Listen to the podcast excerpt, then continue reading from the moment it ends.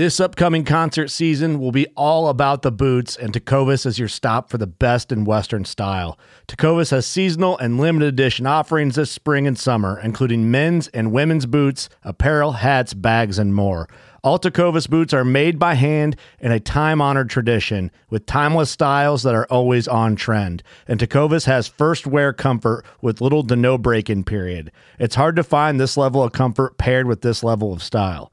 Stop by your local Tecova store, have a complimentary drink or two, that's WCB style, and shop new styles. The smell of fresh leather and friendly staff are at your service. Many stores even have leather custom branding to make your boots truly personalized. And with regular live music and events, there's no in store experience like it. If you can't make it into a store, just visit tecovas.com. That's T E C O V A S.com. They offer free shipping on all boots, as well as free returns and exchanges, and ship right to your door. Go to tecovas.com and find your new favorite pair of boots today. Fishing like a local isn't just about catching fish. It's about connecting with the environment and the people who call it home. It's about hearing the stories and traditions that have been passed down for generations and sharing unforgettable moments with the people you meet along the way.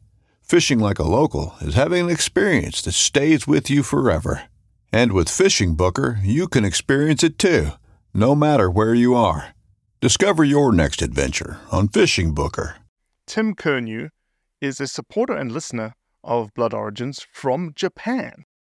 And uh, these are the kinds of podcasts that I absolutely love because Tim listens to our podcast. He listened to the podcast, specifically the roundup between Cody and I, in which we talked about the wild bear vending machine in Japan. And he reached out and said, Hey guys, um, if you want some more information about hunting in Japan, I'd be happy to give it to you because I live in Japan and I'm an avid hunter. And so I was like, Of course, Tim, we want you on the podcast because I don't know anybody who hunts in Japan. And so that's what this podcast is about. It's a fascinating podcast. I know you'd love it. I know at the end you're going to be itching to hunt in Japan, but unfortunately, I will burst your bubble now before you listen to the podcast, and that you, as a foreigner, cannot hunt in Japan. Yes, I'm as disappointed as you are. But really enjoy this podcast because it's fascinating from a unique part of the world, talking about what hunting is like there. So enjoy.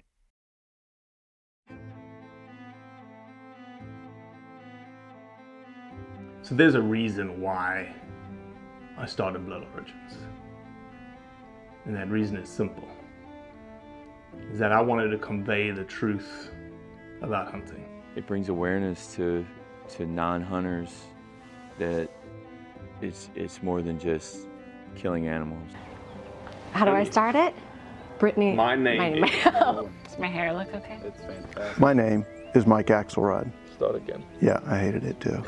Braxton, you said something in the car to me. You said that you were living on borrowed time. Hmm.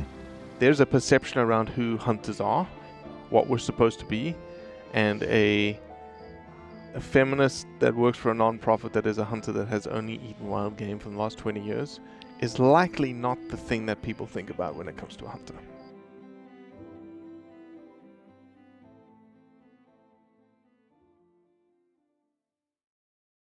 Evening for you, early morning for me. Are you having uh I hate to be colloquial, but are you having a sake? Ah, evening? I don't have any sake, but I can crack a beer.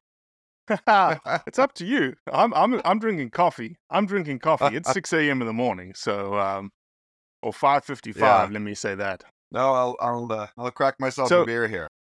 So it's you know we do a lot of podcasts and we speak to a lot of people and and we're so you know almost gracious to be able to speak to so many different people doing so many different things around the world and have certainly a lot of different opinions and topics. But the kind of podcast that we're going to lay down today is almost like my favorite. Okay. Yeah. because it's someone who listens to our podcast Yep. and was like, "Hey, you have no idea what you're talking about." well, well, that wasn't wasn't that bad, but I thought, uh, I I no, it wasn't that bad. No, Yeah. I, I I thought I could I could You're correct. contribute It something. wasn't that bad. Yeah. A hundred percent, and that's the that's also the key is that people that are you know have more knowledge about the subject than we do, um, we're always keen to talk to them. Um, so uh, let me. I'll just introduce you quickly, Timothy Curnew. Curnew, Perfect. Yeah. welcome to the Blood Origins podcast. Give us a little context to how you happened to start this conversation with us. Uh, just listening to the podcast, and I heard you guys uh, talk about the uh, bear meat vending machine, and I thought, Oh yes, in Japan. yeah. And you know, it it- on on the different you know social media networks, it was kind of portrayed as a big thing happening in Japan now. And I thought to myself, my God, guys, that's just a, a tiny little niche market in one part of Japan. And it really doesn't say much Really? about hunting in Japan or bears in Japan or wild meat in Japan at all. Yeah. And so that's why you reached out because Yeah. you happen to be in Japan Yes. And happen to hunt in yes, Japan. sir. Yeah. And uh, now I live in an area of Japan where there are no bears. Yeah, I live in the. So let's let's let's uh let's give everybody an intro to who you are. What do you do? Why are you in Japan? Okay, I'm uh, I'm originally from Newfoundland in eastern Canada. Um, I came to Japan about well in 1990, uh, basically on a lark with a friend of mine, and uh, ended up just being a garden variety English teacher. That's what I do. I just I go to schools and I teach kids English. Nothing special about it. Nothing unique. You know. Um, and but you know, I grew up hunting in uh, in eastern Canada, and uh, back in 1999, uh, I basically figured out that I could get a license here, but I had to go through the whole process in Japanese, which I did back in '99, and got my first license and hunted my first season in the year 2000 here. And uh, to make a long story short, I hunted for 10 years here. And then I went back to Canada for three years, went back to university, and then came back again and went through the whole process again in Japanese to get my gun license and my hunting license.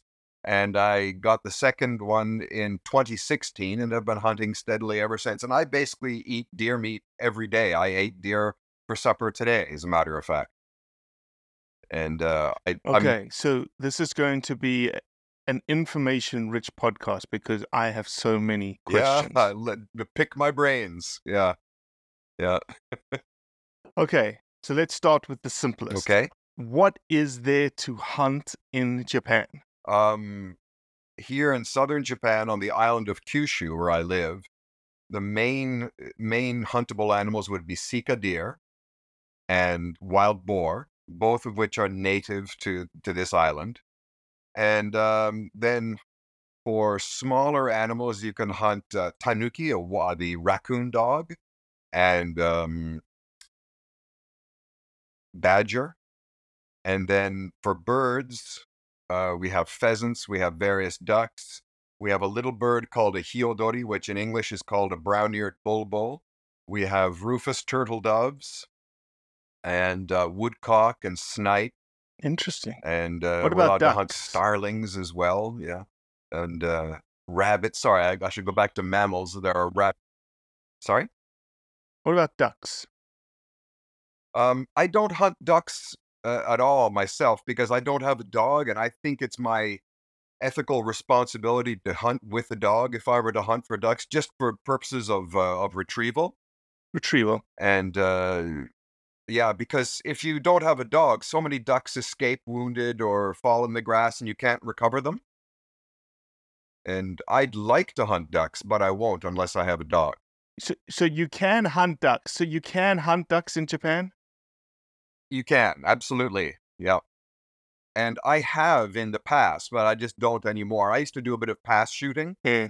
and we would get uh, Eurasian widgeon, uh, Eurasian teal, mallard, a bird called a spot-billed duck, which is uh, in in the eastern United States would look similar to a black duck. Um, it's related to the mallard. It's a large, large bird, you know, but mostly teal and widgeon. Gotcha. Gotcha. Are are deer are wildlife populations that are being hunted? Are they increasing? Are they decreasing? Are they burgeoning? You know, what's the what is the status? of of ducks or hunting or I saw I you broke up on me a little bit there. Um, let's just say sika deer and wild boar. Are they like overrunning places? Are they healthy? Yeah, it's sika deer and wild boar are the populations are skyrocketing.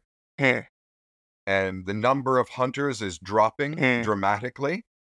And the deer population is just going through the roof. So when I go hunting, when I meet with local people, they always encourage me. They say, "Oh my God, you're hunting deer! Shoot as many as you can." Um, and from the local government, we also hunters we get a pamphlet every year, and it says, "Please shoot more deer. Shoot as many as you can." Wow. Yeah. Now, speaking for myself, I mean, I shot seven d- deer this year, um, but that's basically the amount that I can eat and my friends can eat, and I I can't bring myself to shoot more than more than what I can eat or be responsible for the proper care of. Mhm. But in terms of, of for the ecology of the of the region, I should be shooting them and just leaving them lie as you know forty kilogram bags of fertilizer. Mhm. But I, I can't bring myself to do that. Tim, is wild deer meat something that the Japanese culture eats? Not really. Ah. Yeah. And it's amazing because, you know, uh, for example, I go to school and I teach, and people ask me, uh, what do you do in your spare time? And I say, well, I go hunting. And they say, oh my God, you go hunting? And I say, yes. And they can't believe it initially.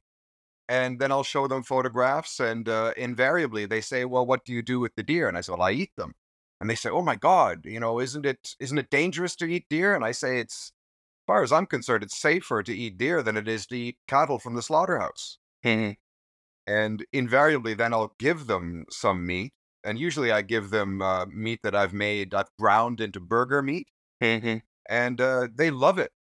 And, uh, you know, but there's no market for it here. People, people don't, uh, it's not a cultural thing anymore. Mm. Tim, when they say to you, "Oh my God, you hunt," is it more in the like, "I can't believe that that is actually happening," or is it more like, "Oh my God, you're a terrible person"?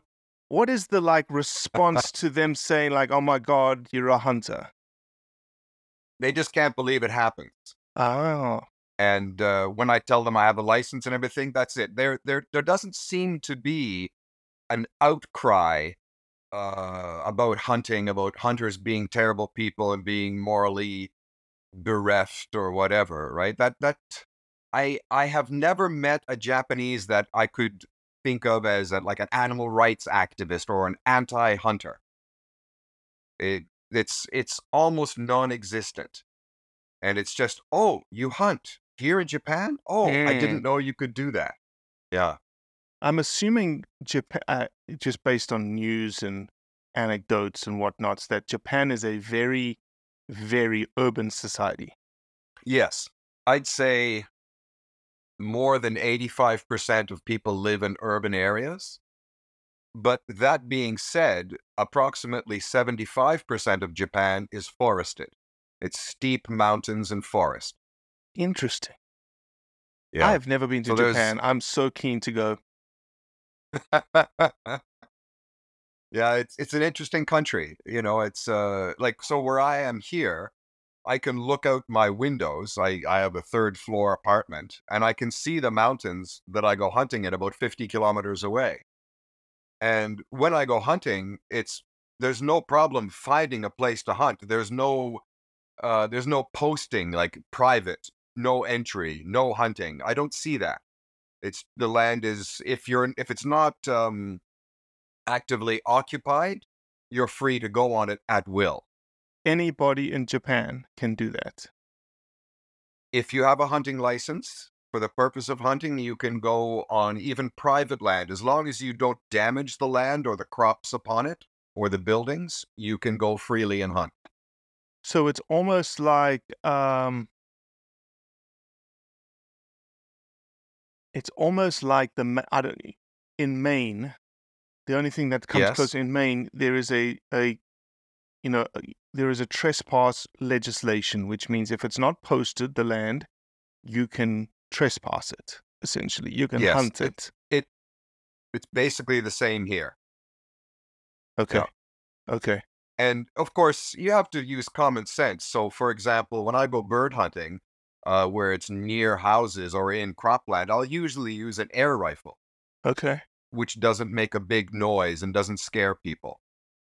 Um, and if I'm going to use a shotgun, I'll try to do that away from where people are, like, uh, you know, in, in rice paddies or something where there's no houses nearby.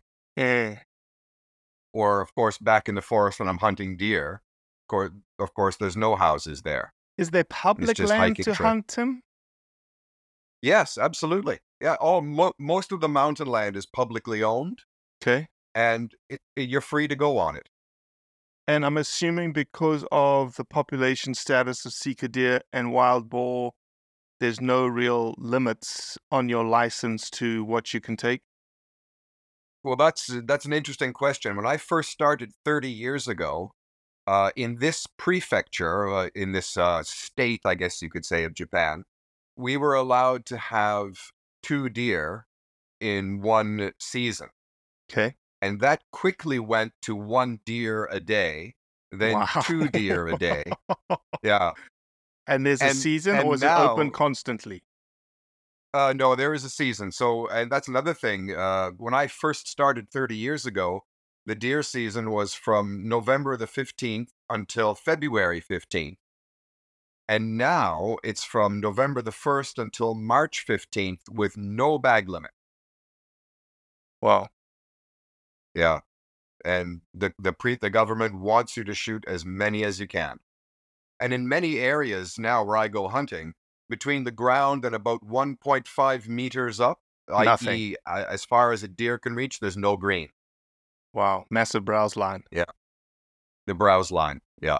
And it's it's it's maddening to see. I mean, personally, and I know that this is a controversial statement, but I would like to see the Japanese government reach out to another government and uh, obtain wolves and release wolves in these oh forests. my God, Tim, are you Yeah. you you just absolutely got crucified across the world when this podcast drops? Yes.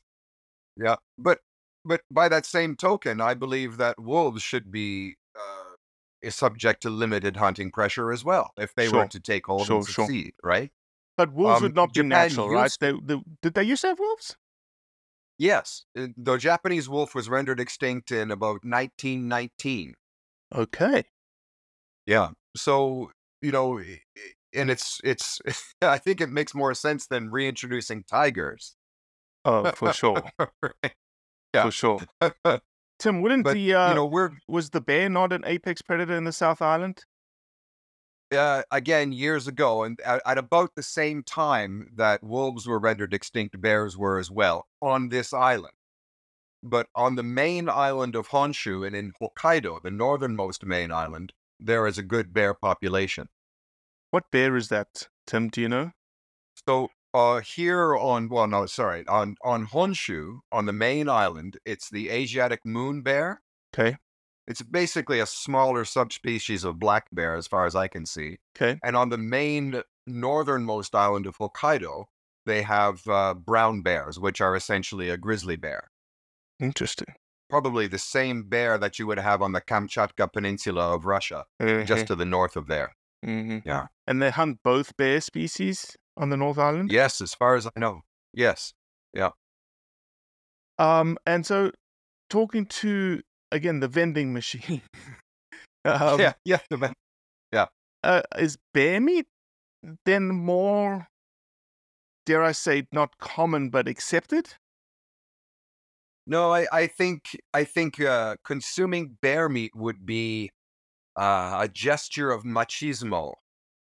Okay. I, I think uh, probably locally, uh, you know, if you eat the bear, you'll gain its strength and perhaps gain sexual prowess. I- Is my is my gut feeling. It has more to do with being a macho man than actually being uh, a good food for you. Mhm. And I Mhm. think that uh, you know many bears that are taken here are taken as a direct result of complaints from farmers or citizens who had been approached by a bear. Then they'll call in the local hunting club, and then they'll try to uh, to take out that bear. And then what to do with it? Okay, well then we'll consume the meat. And I'm sure that in some areas, consumption of bear meat has a deep tradition. But I think from people coming out of the cities, uh, going through an area as tourists, and they see bear meat, and they think, "Oh, well, I'll eat that, and uh, I'll gain the strength of the bear." Is is is my gut feeling? Mhm. You know, Tim, does Japan have like a wildlife services agency in the government that, say, someone like a citizen complains, "I'm getting my bear, a bear is eating my crops," or "I fear for my kid's life." Do they have an agency that comes out and deals with human wildlife conflict? yes, you would you would you would contact uh, the local prefectural office, you know, the you know the state office, and they would put you through to uh, the, the the section that deals with wild animals, and then they would then contact the local hunting club, and within the local hunting club, some members have uh, a pest control license, and those people would then go and then try to uh, take out the problem animal or animals. So there are lots of local hunting clubs around Japan. Uh, yeah, as far as I know, basically every city will have, or every region, and in some cases, in, in one city there'll be more than one club. But the membership is is going through the floor. Hmm. And what's happening is in Japan, you're not allowed to hunt until you're 20 years old, Hmm. and you're not allowed to have a firearm for hunting until you're 20 years old. And you know, myself, I mean, I started hunting when I was maybe I don't know 10 or 11 with an air rifle, shooting rabbits and grouse. Yeah. And it I shot my first deer when I was 17. So, you know, if you if you get the passion early in life, it sticks with you for your life. But at the age of 20, I think for the average 20-year-old, there there's so many things to do that don't cost money, that don't have any great responsibilities associated with them and are easy to access. So the number of young hunters in Japan, the num the amount of hunter recruitment is almost non-existent. I mean, I'm 57 years old and I'm one of the younger hunters in my hunting group. There's almost no recruitment. So every year people are aging out of the of, the activity. Hmm. Yeah. And it's interesting, you know, uh, Japan, Japanese culture. Again, I you can confirm what I'm about to say and add to it, but you know, the Japanese culture is quite a from a, a food component is maybe it's changing with the with the new demographic, but you would I would assume it's a very healthy eating culture. It's very um nature driven eating culture. So you can't even like utilize the idea of wild organic deer meat, pig meat to sort of entice this new generation to become more quote unquote locavores like we do here in the States. That's something that is occurring. There is a big movement here now uh, to try to uh, popularize what they call gibier, which is, of course, from the French, meaning game cooking. So uh, there's a lot of there are restaurants that feature deer and boar, uh, and uh, there are younger people who are trying to advance this uh, quality food culture and the healthiness of game and the fact that it's helping the ecosystem by removing uh, deer and boar and also helping farmers and foresters. Um, that's definitely something that's happening. And Japan is, you know, the Japanese food culture is very concerned with quality of food. Mm. So, be that domestic produce or be that wild game, uh, the selling point is the quality and that it tastes good, that it's fresh, that it's safe. Um, so definitely that's that's that's a thing, but it is as yet a niche market. Interesting. Interesting. Tim, And how you know, how for my go my- ahead. oh, Go sorry, ahead. go ahead. No, no, no, no. Yeah. You go ahead. Oh. Finish your thought. Okay. So, you know, I get people often say to me, Oh, can you sell me some meat? And it's legal to sell game meat in Japan, but you have to have a meat processing license. You have to go and take the government course and pass a test and get a license, and then you can sell game meat. So I don't have the linguistic abilities to do that. I could get my hunting license and my gun license, but going through the meat processing license would be something that I don't have the time or the ability to do. So I can't sell meat. But there are many people who do have licenses and do sell the meat into the restaurant system and to friends and everything. Interesting.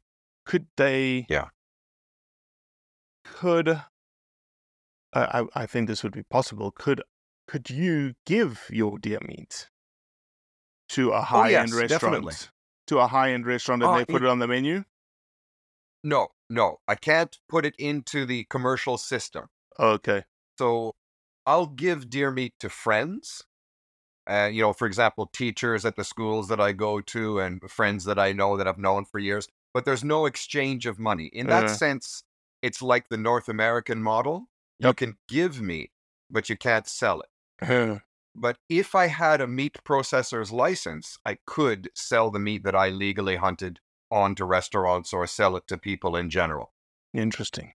Interesting. Tim, what's the process of getting a hunting license? Pretty rigorous. Uh, okay. Yeah, it's quite rigorous. Um, it's in Japan, you know, the ownership of guns and hunting is not so difficult. It's just troublesome to go through, to jump through all the hoops to get to it. The hunting license isn't so bad. You have to go uh, to the prefectural office, to the, the the the state office, I guess you'd say, if you lived in the states, and say, "I want a hunting license." They'll refer you then to the wildlife division, and they'll tell you that you have to go and you take a course. Uh, it's usually two days, and then you write a test. If you pass that, then you go and you take another course, um, which is more hands-on, where you're handling model guns and looking at uh, photographs of animals and birds and identifying them. And uh, then when you pass, then you pass that second test, and then you register for your hunting license. And every year you basically pay three hundred dollars, and the license is blanket. It covers fur bearers, it covers birds, it covers deer and boar, no, okay, whatever. okay, okay. Uh, you had- just have to renew it every year, and you pay approximately three hundred dollars. Okay. And now for guns, though, it gets much more involved. Again, you've got to go and take two courses, but you also have to have uh, a doctor's note of psychological health. Uh, you have to have doctor's note that you're not an alcoholic or a drug addict. You have to be of a fixed address. And you have to, eh, well, in my case, I had to take the tests in Japanese. Uh, there's an exception, I think, if you're an American and you're in the armed forces, you can utilize an interpreter and take the test with an interpreter. But uh, me being a Canadian and being just a civilian, I had to go through the whole process in Japanese as a Japanese does. And uh, it's troublesome. And then once you, you have to have police interviews, and the police will come and interview your neighbors. Uh, they will ask uh, if you have a spouse, or in my case, I'm divorced. They would want my ex wife's number. They Mhm. call her up. They ask her, you know, is he a person who would uh, uh, engage in domestic violence and such things? And uh, if you're clear of all of these things, then you can go ahead then and get a gun license. And I assume you're just getting one gun. Uh, well, I I have three. One Okay. is an air rifle. The other is uh, an old Browning Auto 5 20 gauge semi-automatic. And then the other one is a Savage 220F, which is, as you know, as you may know, is a, a, sh- a slug gun. And an interesting fact is that the Savage 220F, used in the States, has a fully rifled barrel. In Japan, you can't use it in that condition because it's then classified as a rifle. And in order to get a rifle license, you has to you have to have 10 years of crime-free and accident-free shotgun hunting before you can apply for a rifle license. Wow. So so back to the Savage 220F, which is a rifled shotgun. It when they're imported into Japan, they're taken to a machine shop, and 51% of the rifling is reamed out of the barrel.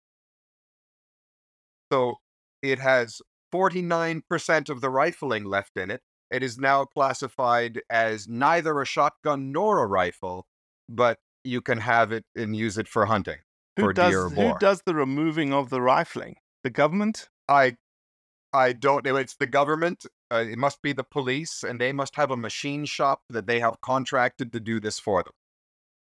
It I assume that's a very And- popular gun because it's probably as close to the rifle for deer and boar hunting as you can get. Yes, that that, and I believe there's a I believe there's a company called Tar Hunt uh, that makes a bolt action slug gun similar to that, and then of course things like, for example, a Remington 870 or a Remington 1100, which has a, a slug barrel, a deer barrel. Tho- those barrels are again reamed out, so they only have 49% rifling in them. But you know, the Savage 220F as a dedicated bolt action slug gun is extremely accurate. Even with even with just 49% of the rifling, I can put five shots in the palm of my hand using sabot slugs, or perhaps in the States you call them sabot slugs. Mhm. Sabot, I don't know. Mhm, Yeah, mhm. I, I use the French pronunciation, sabot. But um, yeah, so it's still an accurate gun. It's it's And rifle what distance is that? Are you 50 within 100 yards, 50 yards? Um, I can I can put at hundred yards from a rest. I can put five shots in the palm of my hand Uh, with a So scope that's pretty or is good. it iron sights? with the scope. Okay. Yeah. Yeah. Scopes are easy to get Um, in Japan, I would assume. You can actually you can actually I can actually my, the scopes I have I actually ordered them from the states and had them shipped here by mail. Interesting. Yeah. So a scope is fine, but don't you dare try to import any gun part or ammunition or anything, right? Yeah, yeah, it's a yeah. quick way to get arrested. Yeah. So, wow. 10 years of accident free shotgunning to then be able to apply for a rifle. To apply and they you may not necessarily get the rifle license because the police are going to want to know why you want the rifle. And in my case if i stay here uh, for a few more years i will apply and i'll say well i love hunting deer and i love hunting boar and it's the proper tool for the job. Mm-hmm. they may turn around and say well you only shoot uh, you know under 10 deer a year. You obviously don't need a rifle. You're good enough with the shotgun. Mm-hmm. They I may very that. well say that to me I can Yeah. see that. Yeah. But to me it's almost uh it- it's a goal that I'd like to achieve. I'd like to say, "Oh, I actually got a rifle in Japan. I actually jumped through the hoops, had the years behind me and used a rifle to hunt deer." Just as a matter of personal pride. Mm-hmm. Yeah. So you are now just you're there permanently in Japan. There's no like I'm going back to Canada for a couple of years and then coming back for a couple of years. Uh I'm I I've done that in the past. I've been back and forth a, a few different times. And I, I'm always thinking, oh, you know, maybe I should go back to Canada, but uh, I really do like my life in Japan. Mm-hmm. and I do have permanent residency. Mm-hmm. But you know, the world right now is a turbulent place. If Yep. if things happened, you know, if uh, a certain country invaded a certain island that's relatively close to Japan, I might find myself uh, having to jump on an airplane or jump on a ship, perhaps even. Mm-hmm. You know, Mm-hmm. yeah. I uh, but but I do have a decent life here, and I I really enjoy what I do, and the hunting is is second to none. I can Uh, imagine. You know, because of the, you know, because of the number of hunters dropping, I go up into the woods and it's a very rare situation for me to meet another hunter. Hmm. I, I essentially have the woods to myself. Tim, and what, the- would, you know, the what is the process? What is the process for someone like me, or anyone like me, to say I want to come hunt Japan?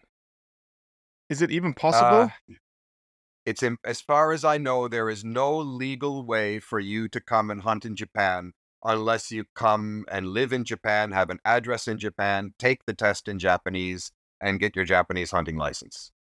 Hmm. As far as I know, as, as far as I know, there is no legal way to have tourists come and hunt in Japan.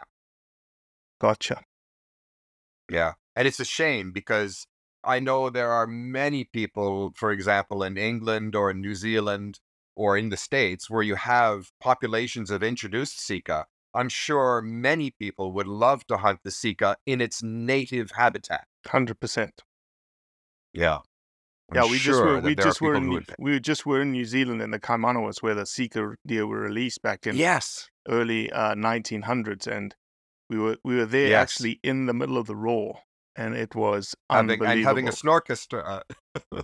That's right. That's right. Having a Yeah, sorry. snorchestra. Exactly. Exactly. um, no, it was uh, it was absolutely incredible, and they killed some really. One guy killed a really nice eight point Sika deer. I was like, wow, that's an Nice. incredible deer. Can can can you see the skull behind me here? I can. Yeah, that's that's a representative skull for a southern sika. Um, I'll get close to it to give you an idea of the size. So, this is me next to it here. I've got my hand around it. As you can Yeah. see, it's not particularly huge. It's not high. It doesn't. It's not tall at all. Yeah. It's No, it's almost but roebuck go to size, right? It's yeah, yeah. Actually, you know, it, it would be like a small whitetail, or for example, a Siberian roe, right? Yeah, yeah, yeah. Um, but if you go to the northern island of of Hokkaido, then you get the big ones. They're at least you know three times the size of this. Gotcha. Massive animals, huge animals up there. Yeah. But myself, I'm so used to dealing with with the deer down here. You know, if I were to go, for example, to Great Britain, I would be very interested in hunting roebuck or Chinese water deer or muntjac. And I have very little interest in red deer or fallow. Uh, the big deer don't really do anything for me. Yeah. Yeah, I'm very interested in the smaller ones. Or if I were to go to Africa, something like springbok or duiker or something like that, right? You know. Yeah, it's a fascinating thing, man. I um, yeah, it's a it, the whole idea of hunting in Japan and the culture, and obviously, you know, as you said, hunting numbers dwindling. Uh, there's not really, again, there's no real like, I, there's no real basis of culture for hunting in Japan. It, probably started like that. It just disappeared. yeah, it, it started there. There was, well, there still is, you know, a rural hunting culture, but it is slowly disappearing. Um, and you know, I blame it on the gun laws because they don't let the kid. Like, for example, I have a daughter. She's 22 now, and you know, if I were in North America, in in Canada, I could have taken her hunting with me. Let's say, for example, go for rabbits, and I could have handed her my 22 rifle, and she could have shot rabbits. But here in Japan, for her to even touch my air rifle is illegal. Jeez. And even, for example, let's say you are here in Japan and you have a firearms license, and I'm here and I have a firearms license. You and I are at the range, for example. And I can't say to you, Robbie, can I shoot your gun? Oh. You know, oh. back in America, oh, oh, you've got a nice gun. Can I take a couple shots out of it? No problem, right? But mm-hmm. here, the system is one license, one person, one gun. Hmm. And another person, even if they're licensed, is not allowed to touch another person's gun. My gosh. So there again, this this basically uh, And you're essentially com- you're essentially conformists to it because any violation uh, in the smallest breath, probably you lose your license. Number one, lose your gun permit. Number two, and then that whole idea of ten years of gun-free incidences. right? Exactly. Yeah. And then of course the upshot of all that is that there's no recruitment of young hunters. There's no giving young people those experiences that would ignite the passion of hunting in them. Hmm. And again, at the age of 20, I mean, you know, yeah, as you know, you when you're 20 right? As soon as you turn twenty, if your kid turned twenty, you can't introduce them to hunting because they can't touch Yeah. the guns. They've well at the age of 20 they would have to go and get the hunting license and get the gun license and then have their own gun and then go with the father or the mother. Right? So and as you know when you're 20 years old you're interested in girls and dancing and drinking and Sure, sure, socializing and all that you know? Yeah. And nowadays of course then games i mean kids have games and they're sitting with their ipads or their iphones or in front of the computer mm-hmm. and to get them out of the house into the cold or up into the mountains and they yeah they it, it's it's almost impossible you know to recruit young hunters. I've taken you know i've taken many japanese people with me. I uh, teachers nurses old students um, university students blah blah blah blah. I've had people every year i take them hunting. They say oh can i go with you? I say sure come with me. I'll show you what i do and never has one of them gone through the whole rigmarole to actually get their own license Yeah. they're interested, they respect it, they enjoy it, uh, they value the experience that they had with me. I remember I took a couple of housewives a couple of years ago and we were walking out of the woods and I gave them each a haunch of venison wrapped in a plastic bag to carry out. And they looked at me and they said, It's warm. You know, it's the first time Jeez. that, that, that, that they never touched warm meat, right? Yeah, yeah, yeah. And, you know, they watched me shoot the deer, they watched me cut it up. And at first, you know, they were a little bit, oh, you know, maybe this is going to be, but as soon as I had the skin off the deer, you know, hey, it's Just meat. like meat, you know? yeah. Yeah. And they, they loved the experience. They, they had a great time of it. And then I ended up taking, uh, the sons of the one, of the one lady out then after that. And same thing, you know, Yeah. but the sons never took up hunting. Mm. It's, it's too much trouble. It's too expensive. No. Well, an example, you know, the you know the Savage 220F in the United States, that's a beginner's gun. It's about five hundred dollars, I think. Maybe, yeah. Here in Japan, here in Japan, a new one is at least two thousand dollars. Thanks. Right. I mean, for two thousand dollars, you can get a nice European rifle. hmm Agreed. You know. Yeah. Well, Tim, it's been In- in- fascinating, man. I'm telling you, it's just like you just have no idea about different hunting cultures around the world until someone reaches out and says, "Hey, let me. If you want some more information about it, I'd be happy to give you some more information about it." Yeah. Well, if uh, you know, I, I could go on and on and on. Yeah. It's uh, lots, lots to be talked about. yeah. Well, as you said, But in the meantime, there's a phenomenal. Just you've got a phenomenal resource, right? You just it's as yeah. you said that you have different issues in Japan. Like in America, if someone said, "Well, what's the what's the barriers of entry for hunting?" In America, a lot of people would say access. yes. Yeah. That is not your problem in Japan. not my problem yeah there's tons of access yeah i can i can drive just uh, a few kilometers just just two or three kilometers away from here and hunt with the air rifle and i could go 10, uh, 10 kilometers away i've got deer and boar in the mountains all over the place Uh, it's, it's just full of them yeah and then for bird hunting i could just drive two or three kilometers and i can go bird hunting Are you just doing? Are you are you just spot and stalk with the sika and the boar? Is that what you're doing? Just slowly creeping through the Well, forest? basically, yeah, I'm still hunting. I Mhm. I uh, I wear a full camo, and I have my my my favorite uh, weapon is my binoculars. I go into wood roads and just walk very slowly, very carefully, always glassing ahead of myself. And um, yeah, I've got uh, a Vorn backpack, so I've got my I've got my gun in in my backpack with a quick release. So when I see a deer, then I think to myself, okay, is does the deer have a safe backstop? That's what they that's what they really encourage here in Japan that you have a slope behind the behind the animal Mhm. because they're always worried about stray bullets. Sure, of course. So, you know, is it a deer? Is it broadside to me? Can I take it with one shot? Is there a backstop? And then I take the gun out and bang. And then I've got a little system I've got, I carry with me pulleys and rope because I live in a small apartment here. So I can't take a whole deer home. So I'll Like, you- hang you the don't deer just up pu- in you the don't forest. pulley you don't pulley the deer up over the balcony and hang it on the balcony. no, oh god, no. but um, but no, I hang it up in the woods and skin it and gut it and and cut it all. Basically, I bone it all out in the forest and then put it. As I'm doing that, I wrap it into plastic bags, put it in my backpack, and then hike out to the car and go home. And then I've got a meat grinder here in my apartment, and yeah, so mo- most of my deer I actually grind up into burger meat Mhm. and uh, yeah, but I'll stew shanks and things like that, and make lovely steaks out of the out of the back straps and the and the fillet, you know, and make beautiful rare steaks. And yeah, love deer meat. Love boar. Yeah, Mm. Incredible. wonderful stuff. Incredible, incredible. Well, I'm certainly, uh, you know, I'm jealous of the opportunity. I'm jealous that I cannot come in and uh, participate Uh, Yeah. But it may be good to come and see. That's what I'm I would- most interested to to just and talk to the people, the local people, you know, to just get their ideas of hunting culture in Japan. And you know, Yep. what I actually sort of, you know, as as you were talking, I wrote down a couple of things. Is you know, I'm sure you could find.